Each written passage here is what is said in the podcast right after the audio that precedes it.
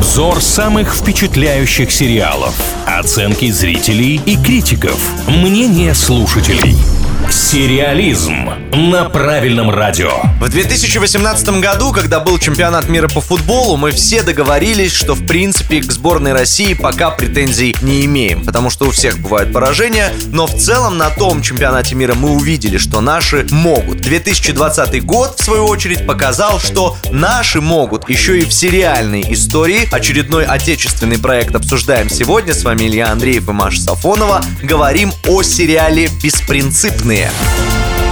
Добро пожаловать на Патриаршие. Смешные и волнующие подробности личной жизни богатых москвичей, которые, как и все, попадают в неловкие ситуации. Правда, различные ситуации, слишком доведенные до абсурда. Измены, какие-то вымышленные персонажи, интересные способы выкручиваться из надуманных проблем и так далее. Все это нас ждет в ленте. Я еще целиком и полностью беспринципных не посмотрел, как-то не добрался, но из того, что я видел, я хочу сказать одно. Ребята, это действительно весело. Я не видела, но прочитав описание, сразу вспомнила сериалы «Сладкая жизнь», «Барвиха», вот нечто подобное. Но только здесь вроде как ситуации настолько накрученные, настолько додуманные, что немножко даже фантастикой попахивают. Поэтому оценки у них тоже неоднозначные, вроде бы неплохие, но и не на максималках. IMDb выставляет 6,8, Кинопоиск 7,2. И комментарии, конечно, тоже есть. И хорошие, и какие-то под сомнения, вгоняющие разные. Что авторам точно удалось, так это собрать прям звездный актерский состав. Здесь Павел Деревянко, Оксана Акиншина, Паш Табаков, Аглая Тарасова, Максим Виторган, Ингеборга Дапкунайте, Николай Фоменко, Юрий Колокольников, который, между прочим, у Кристофера Нолана играл, но, несмотря на такие свои достижения, все равно в отечественных проектах снимается. А я вот, видите, да, сам стереотипно подчеркиваю, ну что такого в отечественных проектах? Нормально все. Юрий Колокольников это подтверждает и продолжает выступать на нашем рынке тоже. Давайте быстренько по минусам пройдемся, а потом завершим на положительной ноте. Смотрите, зрителям не понравилось что, видимо, самые целомудренные писали. Слишком много обнаженных сцен и нецензурной брани. Зачем так много этого всего, ребята? Ну, посыл такого же сериала именно в этом и заключается. Даже я сама хочу за создателей побороться, потому что, ну, придираются ни к чему, мне кажется. Но если по деталям разобрать, говорят, каждая история хоть и интересная, но получается слишком быстрая и скомканная. Видимо, можно было это дело чуть-чуть подрастянуть. Принято, давайте о хорошем.